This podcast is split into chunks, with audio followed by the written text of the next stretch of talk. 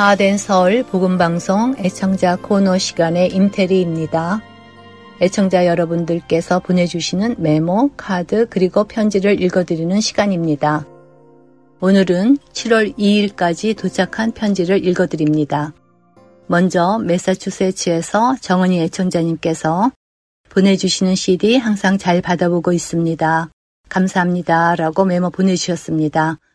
소식 잘 받았습니다. 감사합니다. 메리랜드에서도 보내주셨습니다. 안녕하세요. 주소 변경 부탁드립니다.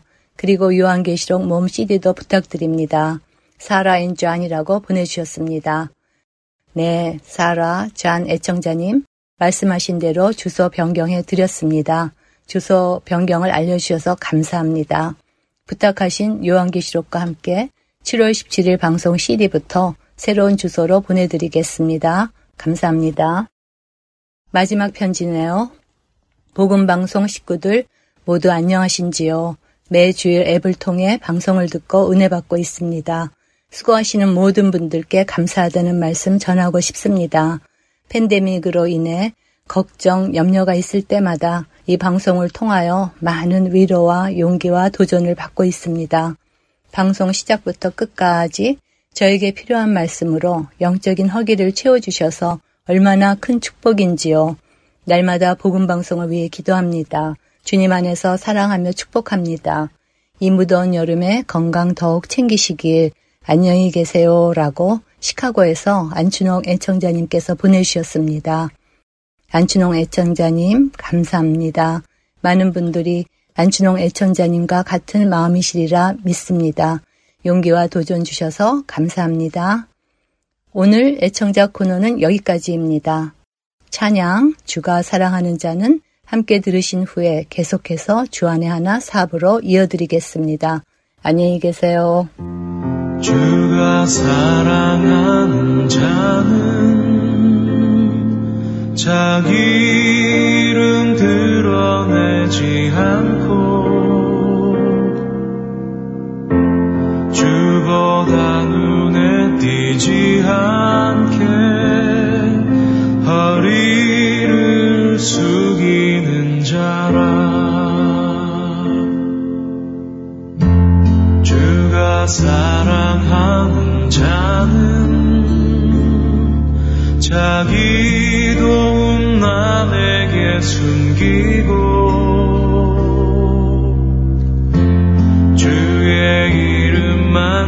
기억되게 스스로 빠지는 자라.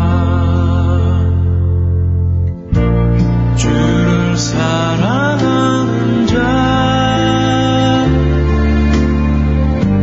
주의 뒤로 서는 자 주의 그림자 밟지 사랑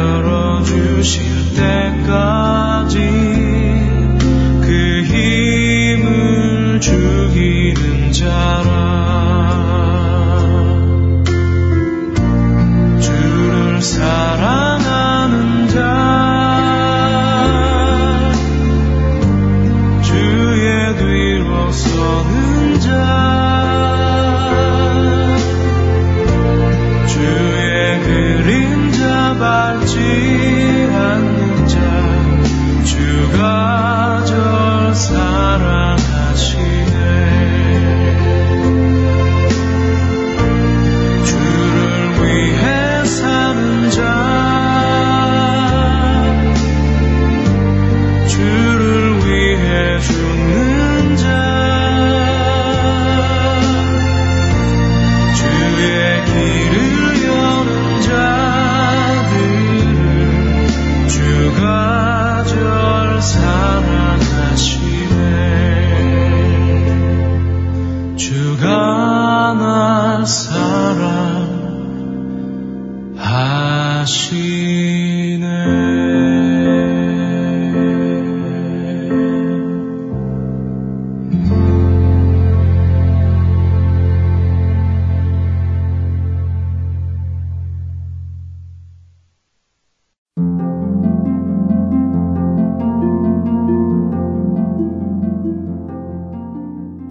서울 복음 방송 주안의 하나 4부 시작합니다.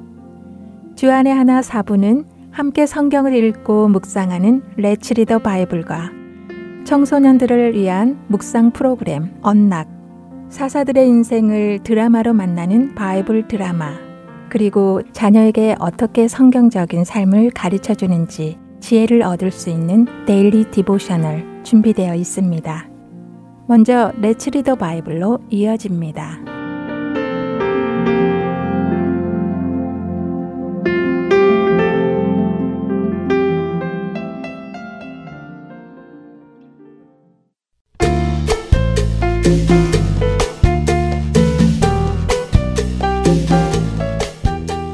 애청자 여러분 안녕하세요. Let's Read the Bible 진행의 신영호입니다. 바울이 편지를 쓴 로마 교회는 초대교회 당시에 다른 지역의 교회와는 다른 점이 하나 있었습니다. 대부분의 이방 지역 교회가 이방인들로 구성된 것과는 달리 로마에 있던 교회는 유대인들과 이방인들이 섞여 있었습니다. 사실 오순절에 성령님께서 오셔서 교회가 탄생하기 전부터 로마에는 유대인의 하나님인 여호와 하나님을 참된 신으로 받아들여 유대교에 입교한 사람들이 있었습니다. 사도행전 2장 10절에는 로마로부터 온 나그네, 곧 유대인과 유대교에 들어온 사람들과 라는 표현이 있습니다. 이 중에 유대교에 들어온 사람들이 바로 유대교로 개종한 사람들이죠. 이들은 로마의 유대인들과 함께 오순절에 예루살렘에 왔다가 성령에 충만한 베드로 사도의 설교를 듣고 예수님을 믿게 되었습니다. 그리고 다시 자신들의 집인 로마로 돌아가 교회가 되었습니다. 그런데 이렇게 이방인들과 유대인들이 함께 교회를 이루어가다 보니 분란도 없지 않았습니다. 유대인 그리스도인들 중에는 자신들은 원래 하나님의 자녀였다고 생각하는 자들도 있었고 그런 생각으로 이방인들과 자신들을 차별화하기도 했던 것 같습니다. 사도 바울은 바로 이런 문제를 안고 있는 로마 교회를 향해 1장에서 모든 사람들이 죄인임을 이야기했습니다. 그리고 오늘 읽을 2장에서는 유대인들 역시 이 죄인에 포함됨을 말씀하시지요. 자신이 유대인이라고 해서 더 거룩하다고 생각하거나 하나님께 더 특별한 사랑을 받는다고 생각하는 것은 잘못이며 하나님은 사람의 겉모습을 보고 판단하시는 분이 아니심을 알려줍니다. 이는 하나님께서 외모로 사람을 취하지 아니하심이라. 무릇 율법 없이 범죄한 자는 또한 율법 없이 망하고 무릇 율법이 있고 범죄한 자는 율법으로 말미암아 심판을 받으리라. 하나님 앞에서는 율법을 듣는 자가 의인이 아니요 오직 율법을 행하는 자라야 의롭다 하심을 얻으리라. 로마서 2장 11절에서 13절 말씀이시죠. 그렇습니다. 내가 무슨 집안에서 자라난 것이 나로 의인을 만드는 것이 아닙니다. 우리 집안이 몇 대째 기독교 집안이다 하는 것이 나를 의인으로 만드는 것이 아니라는 것입니다. 하나님의 말씀을 듣고 행하는 자가 의로운 것입니다. 그러나 기억해야 하는 것은 우리가 하나님의 말씀에 순종하여 의로운 자가 되는 것이 아니라 이미 예수 그리스도께서 우리를 의롭게 해주셨기 때문에 의로운 자답게 하나님 말씀에 순종하며 살아간다는 것입니다. 교만하지 않고 겸손하게 하나님의 말씀에 순종하며 살아가는 우리가 되기를 바랍니다. 레츠 리더 바이블 오늘은 로마서 2장 1절부터 29절까지의 말씀을 읽고 마치겠습니다. 그러므로 남을 판단하는 사람아, 누구를 막론하고 내가 핑계하지 못할 것은 남을 판단하는 것으로 내가 너를 정죄함이니 판단하는 내가 같은 일을 행함이니라. 이런 일을 행하는 자에게 하나님의 심판이 진리대로 되는 줄 우리가 아노라. 이런 일을 행하는 자를 판단하고도 같은 일을 행하는 사람아, 내가 하나님의 심판을 피할 줄로 생각하느냐?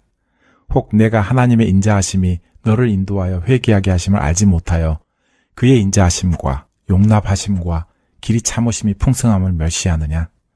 다만 내 고집과 회개하지 아니한 마음을 따라 진노의 날, 곧 하나님의 의로우신 심판이 나타나는 그날에 임할 진노를 내게 쌓는도다. 하나님께서 각 사람에게 그 행한 대로 보응하시되 참고 선을 행하여 영광과 존귀와 썩지 아니함을 구하는 자에게는 영생으로 하시고 오직 당을 지어 진리를 따르지 아니하고 불의를 따르는 자에게는 진노와 분노로 하시리라. 악을 행하는 각 사람의 영에는 환난과 곤고가 있으리니 먼저는 유대인에게요 그리고 헬라인에게며 선을 행하는 각 사람에게는 영광과 존귀와 평강이 있으리니 먼저는 유대인에게요 그리고 헬라인에게라. 이는 하나님께서 외모로 사람을 취하지 아니하심이라. 무릇 율법 없이 범죄한 자는 또한 율법 없이 망하고 무릇 율법이 있고 범죄한 자는 율법으로 말미암아 심판을 받으리라. 하나님 앞에서는 율법을 듣는 자가 의인이 아니요. 오직 율법을 행하는 자라야 의롭다 하심을 얻으리니. 율법 없는 이방인이 본성으로 율법의 일을 행할 때에는 이 사람은 율법이 없어도 자기가 자기에게 율법이 되나니. 이런 이들은 그 양심이 증거가 되어 그 생각들이 서로 혹은 고발하며 혹은 변명하여 그 마음에 새긴 율법의 행위를 나타내느니라. 곧 나의 복음이 이른 바와 같이 하나님이 예수 그리스도로 말미암아 사람들의 은밀한 것을 심판하시는 그 날이라. 유대인이라 불리는 내가 율법을 의지하며 하나님을 자랑하며 율법의 교훈을 받아 하나님의 뜻을 알고 지극히 선한 것을 분간하며 맹인의 길을 인도하는 자요 어둠에 있는 자의 빛이요 율법에 있는 지식과 진리의 모본을 가진 자로서 어리석은 자의 교사요 어린아이의 선생이라고 스스로 믿으니 그러면 다른 사람을 가르치는 내가 내 자신은 가르치지 아니하느냐 도둑질하지 말라 선포하는 내가 도둑질하느냐 가늠하지 말라 말하는 내가 가늠하느냐 우상을 가증히 여기는 내가 신전 물건을 도둑질하느냐? 율법을 자랑하는 내가 율법을 범함으로 하나님을 욕되게 하느냐? 기록된 바와 같이 하나님의 이름이 너희 때문에 이방인 중에서 모독을 받는도다. 내가 율법을 행하면 할례가 유익하나 만일 율법을 범하면 내 할례는 무할례가 되느니라. 그런즉 무할례자가 율법의 규례를 지키면 그 무할례를 할례와 같이 여길 것이 아니냐. 또한 본래 무할례자가 율법을 온전히 지키면 율법 전문과 할례를 가지고 율법을 범하는 너를 정죄하지 아니하겠느냐? 무릇 표면적 유대인이 유대인이 아니요 표면적 육신의 할례가 할례가 아니니라. 오직 이면적 유대인이 유대인이며 할례는 마음에 할지니 영에 있고 율법 조문에 있지 아니한 것이라. 그 칭찬이 사람에게서가 아니요 다만 하나님에게서니라. 레츠리더 바이블 로마서 2장 1절부터 29절까지의 말씀을 읽었습니다. 안녕히 계세요.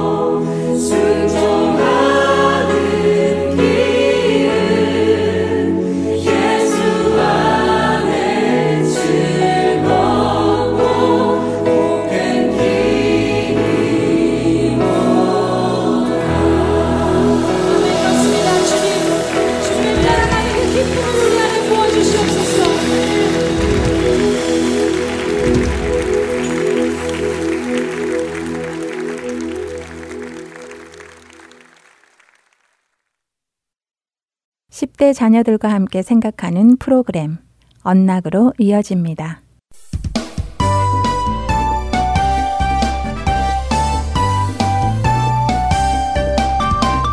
애청자 여러분 안녕하세요. 언락 진행의 이세진입니다. 오늘 함께 나눌 언락 첫 에피소드는 A Gift of Word 말씀이 주는 선물입니다.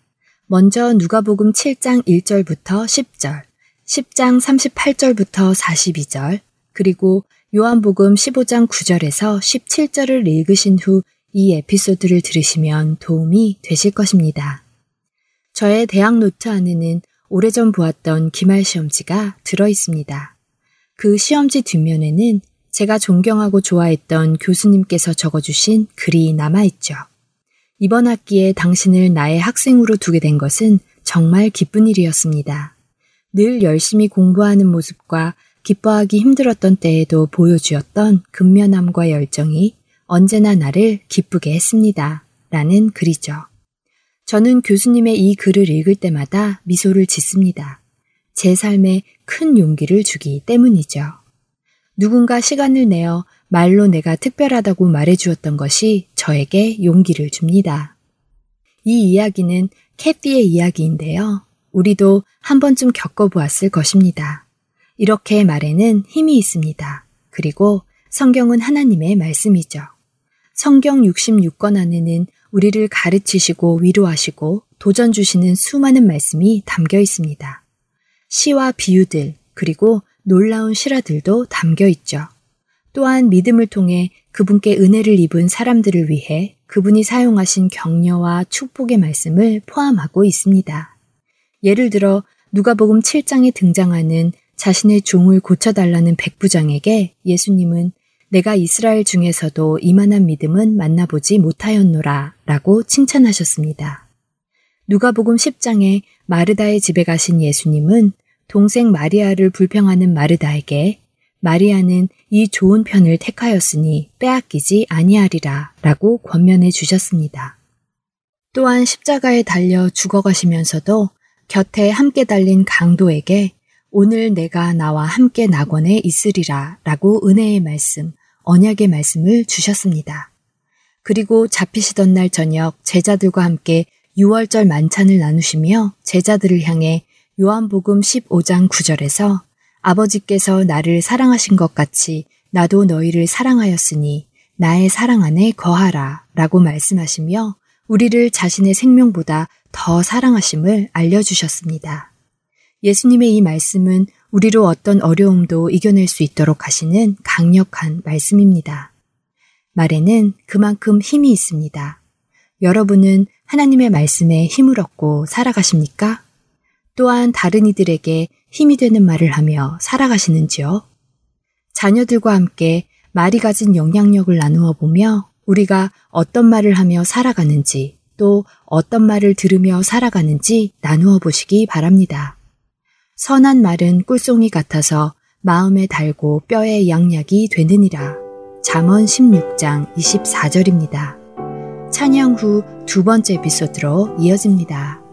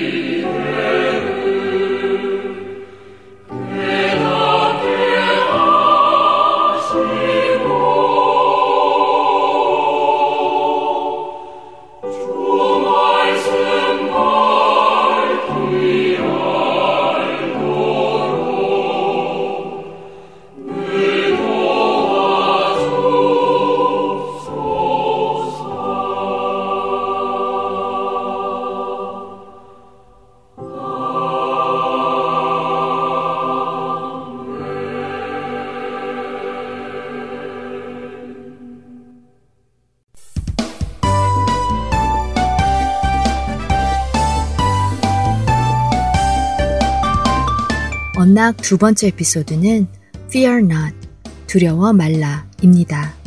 먼저 이사야 43장 1절부터 13절, 마태복음 6장 25절부터 34절, 그리고 빌립보서 4장 4절부터 9절까지의 말씀을 읽으신 후 이 에피소드를 들으시면 도움이 되실 것입니다.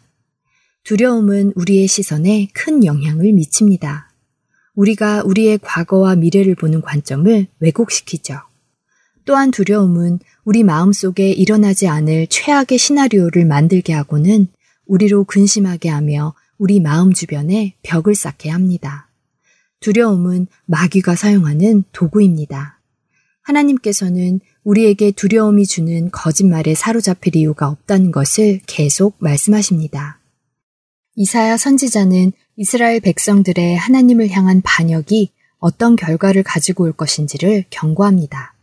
그러나 심판만을 경고하며 두려움을 주는 것이 아니라 그들을 구원하실 하나님에 대한 희망과 소망도 함께 주십니다. 그렇기에 하나님의 자녀는 주께서 주시는 소망 안에서 두려워하지 말아야 합니다. 하나님께서 주신 소망은 우리가 두려워하지 말아야 할 이유이기 때문입니다. 세상은 우리에게 두려워할 이유들을 계속 줍니다. 분열, 고통, 불공평한 일들이 우리로 두렵게 하죠. 그러나 두려움에 움츠려드는 것은 예수님이 십자가에서 죽으시고 다시 살아나셨을 때 우리에게 주신 희망을 무시하는 것입니다. 예수님은 죽음을 이기셨습니다. 무덤을 정복하신 분이 우리 편이라면 우리가 무엇을 두려워해야 합니까?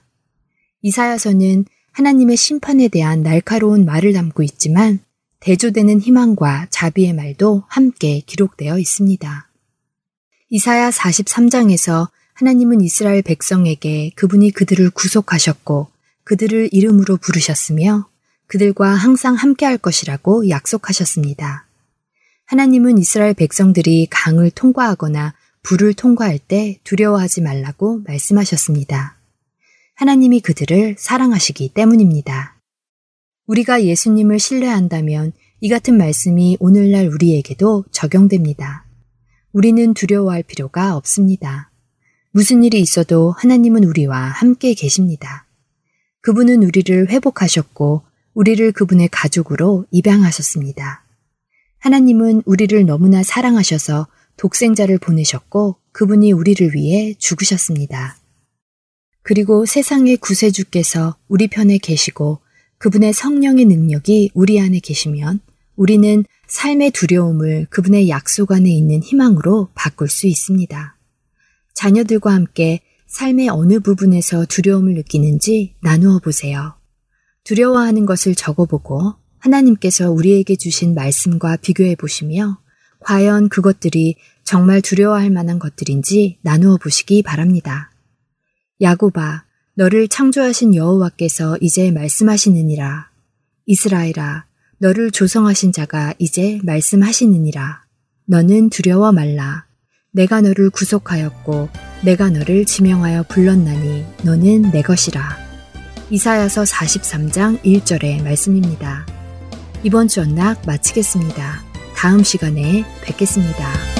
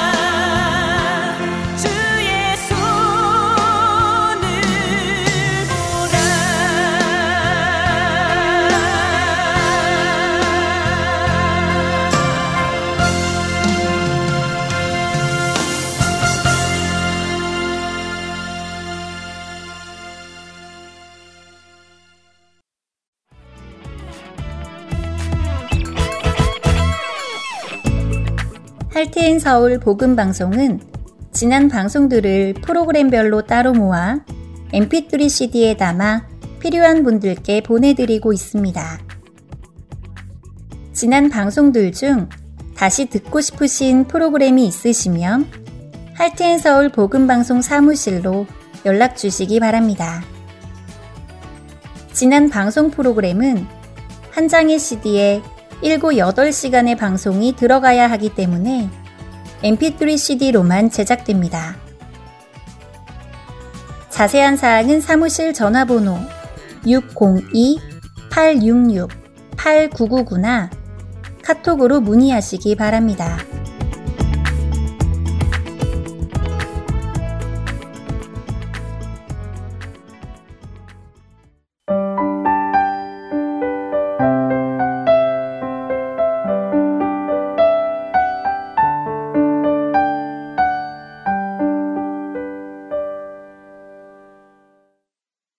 바이블 드라마로 이어집니다.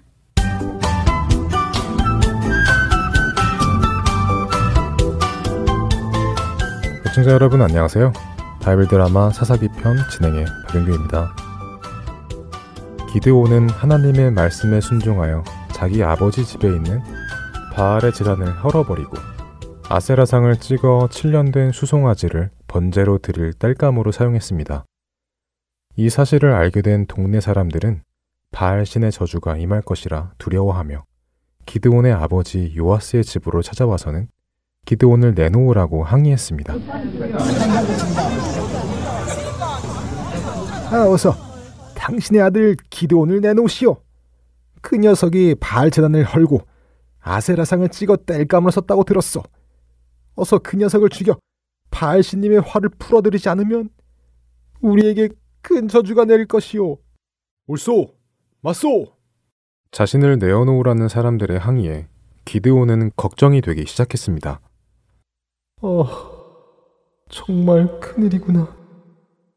우리 아버지와 마을 주민들이 아끼는 바알 재단과 아세라상을 부수었으니 아버지도 화가 나셔서 나를 저들에게 내어주어 죽게 하시겠구나.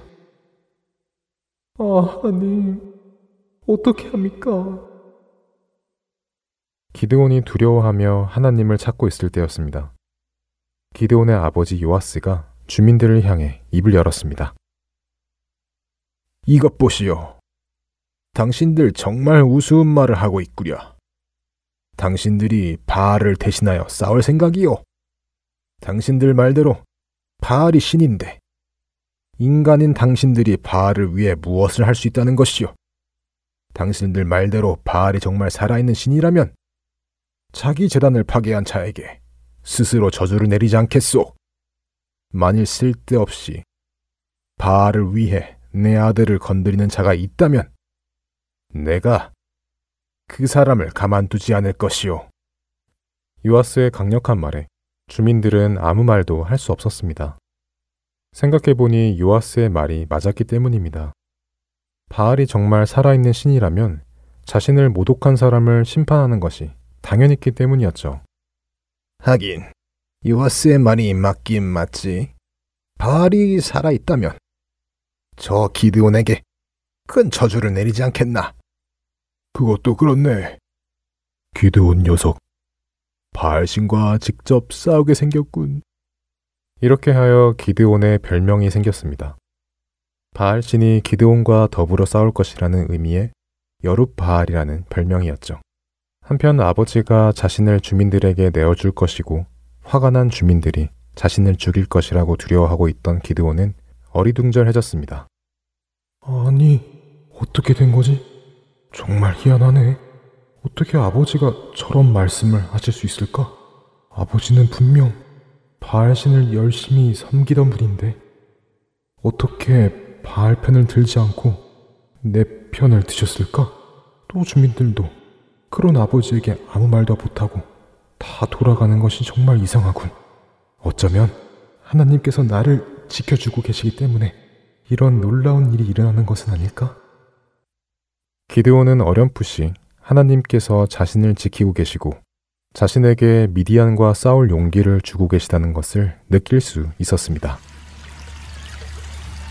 바로 이런 때 미디안의 왕은 아말렉과 동방 사람들까지 모두 모아 이스라엘을 공격하기 위하여 요단강을 건너 이스라엘 골짜기에 진을 치기 시작했습니다. 그러자 하나님께서도 기드온에게 임하셨습니다. 기드온아, 내가 너와 함께 하고 있으니 두려워 말고 나팔을 불어 백성들을 모도록 하여라. 네. 기드온의 나팔 소리에 아비에셀 사람들이 기드온 앞에 나아오기 시작했습니다. 감사합니다, 형제 여러분. 이렇게 미디안과의 전쟁에 참여해 주시니 감사합니다. 그러나 미디안은 너무도 많은 군사가 있습니다. 뿐만 아니라 아말렉과 동방 사람들까지 미디안과 힘을 합쳐 우리를 공격하려 합니다.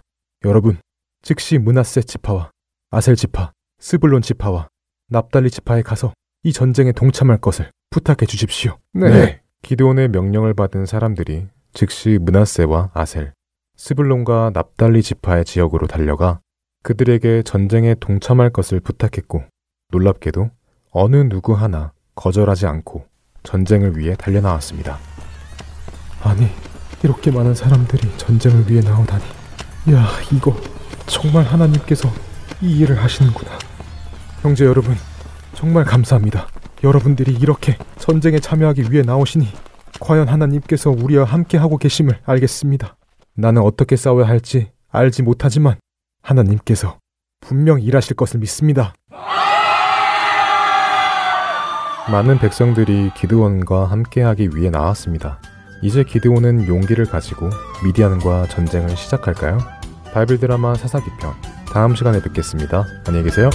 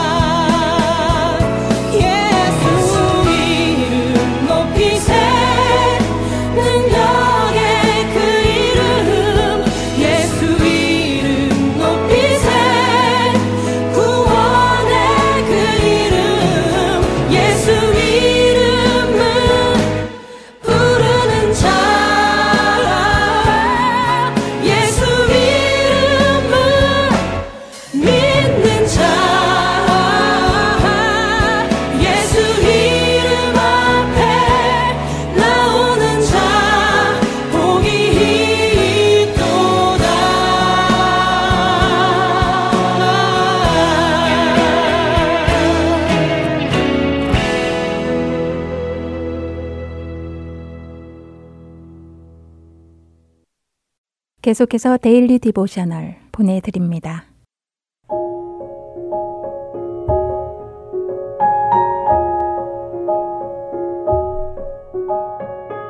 애청자 여러분 안녕하세요. Daily Devotional 진행의 최소영입니다.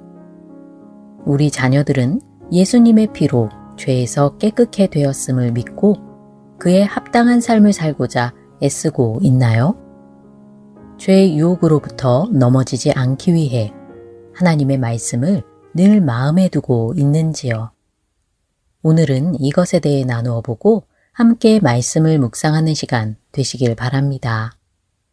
오늘 데일리 디보셔널의 제목은 Pepper and Soap, 후추와 비누입니다. 니아는 부엌에 계신 할머니를 보고 무엇을 하고 계시느냐고 여쭈어 봅니다. 할머니는 내일 주일학교 시간에 필요한 물건들을 챙기는 중이라고 대답하셨지요. 실험을 통해 주일학교 아이들에게 성경적인 교훈을 가르쳐 주려고 하는데 궁금하면 지금 보여줄 수 있다고 할머니는 말씀하십니다.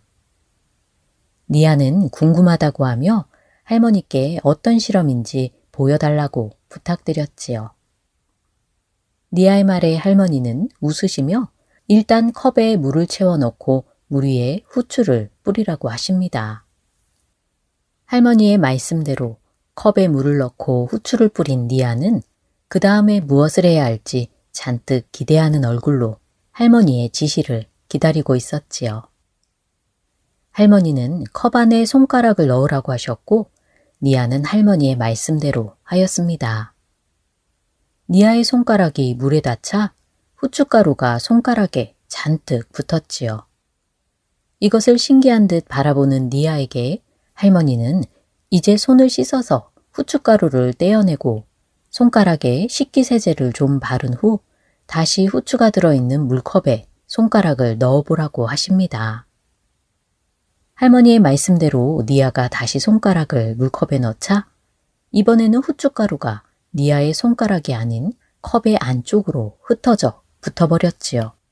처음과는 달라진 결과를 본 니아는 신기하다고 하며 이 실험을 통해 어떤 레슨을 가르쳐 주실 것인지 할머니께 여쭈어 봅니다.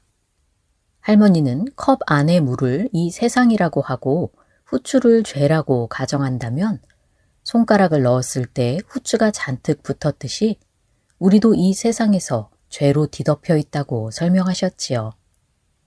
우리 모두 죄의 본성을 가지고 태어나기 때문이라는 것입니다. 물이 이 세상이고 후추가 죄, 손가락이 우리들이라면 비누는 무엇을 의미하겠느냐고 할머니는 니아에게 물으셨지요.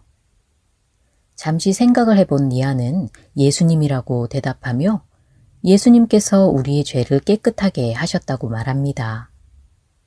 할머니는 맞다고 하시며 예수님께서는 또한 우리에게 성령을 주셔서 성령을 통해 우리가 죄에서 돌이켜 옳은 일을 할 수 있도록 도우신다고 말씀하셨지요. 그렇기에 우리가 죄 많은 이 세상 가운데 있어도 죄의 유혹에 넘어지지 않을 수 있다는 것입니다. 할머니의 말씀에 니아는 그럼에도 불구하고 크리스찬들도 죄를 지을 때가 있지 않느냐고 말하였지요. 할머니는 그렇다고 하시며 하지만 우리가 죄를 짓게 되더라도 하나님의 관점에서 보면 그 죄가 우리에게 붙어 있는 것이 아니라고 말씀하십니다. 예수님께서 우리를 죄에서 깨끗게 하셨기 때문이지요. 우리가 죄를 지었다면 예수님께 고백하고 그 죄에서 돌이켜 다시 그 죄를 짓지 말아야 한다는 것입니다.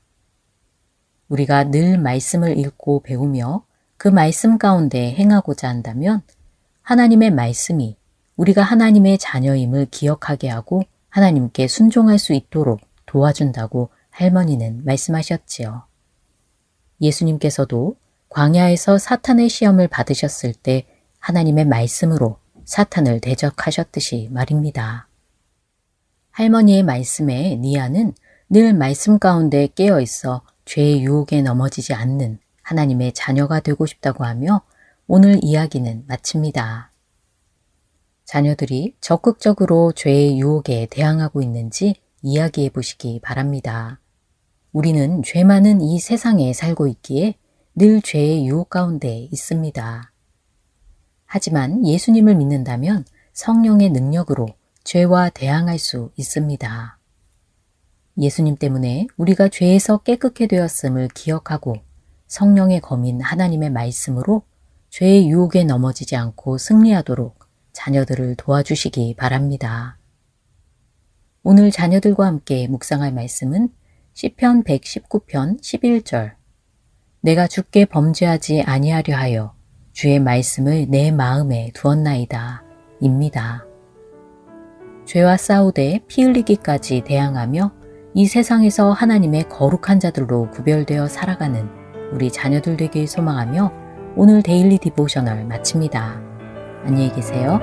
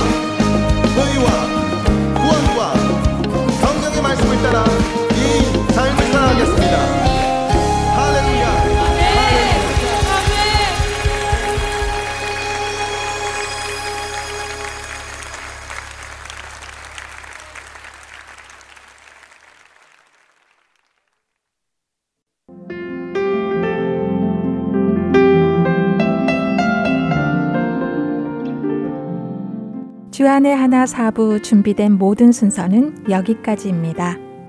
청취해주신 여러분들께 감사드립니다. 다음 주에 다시 찾아뵙겠습니다.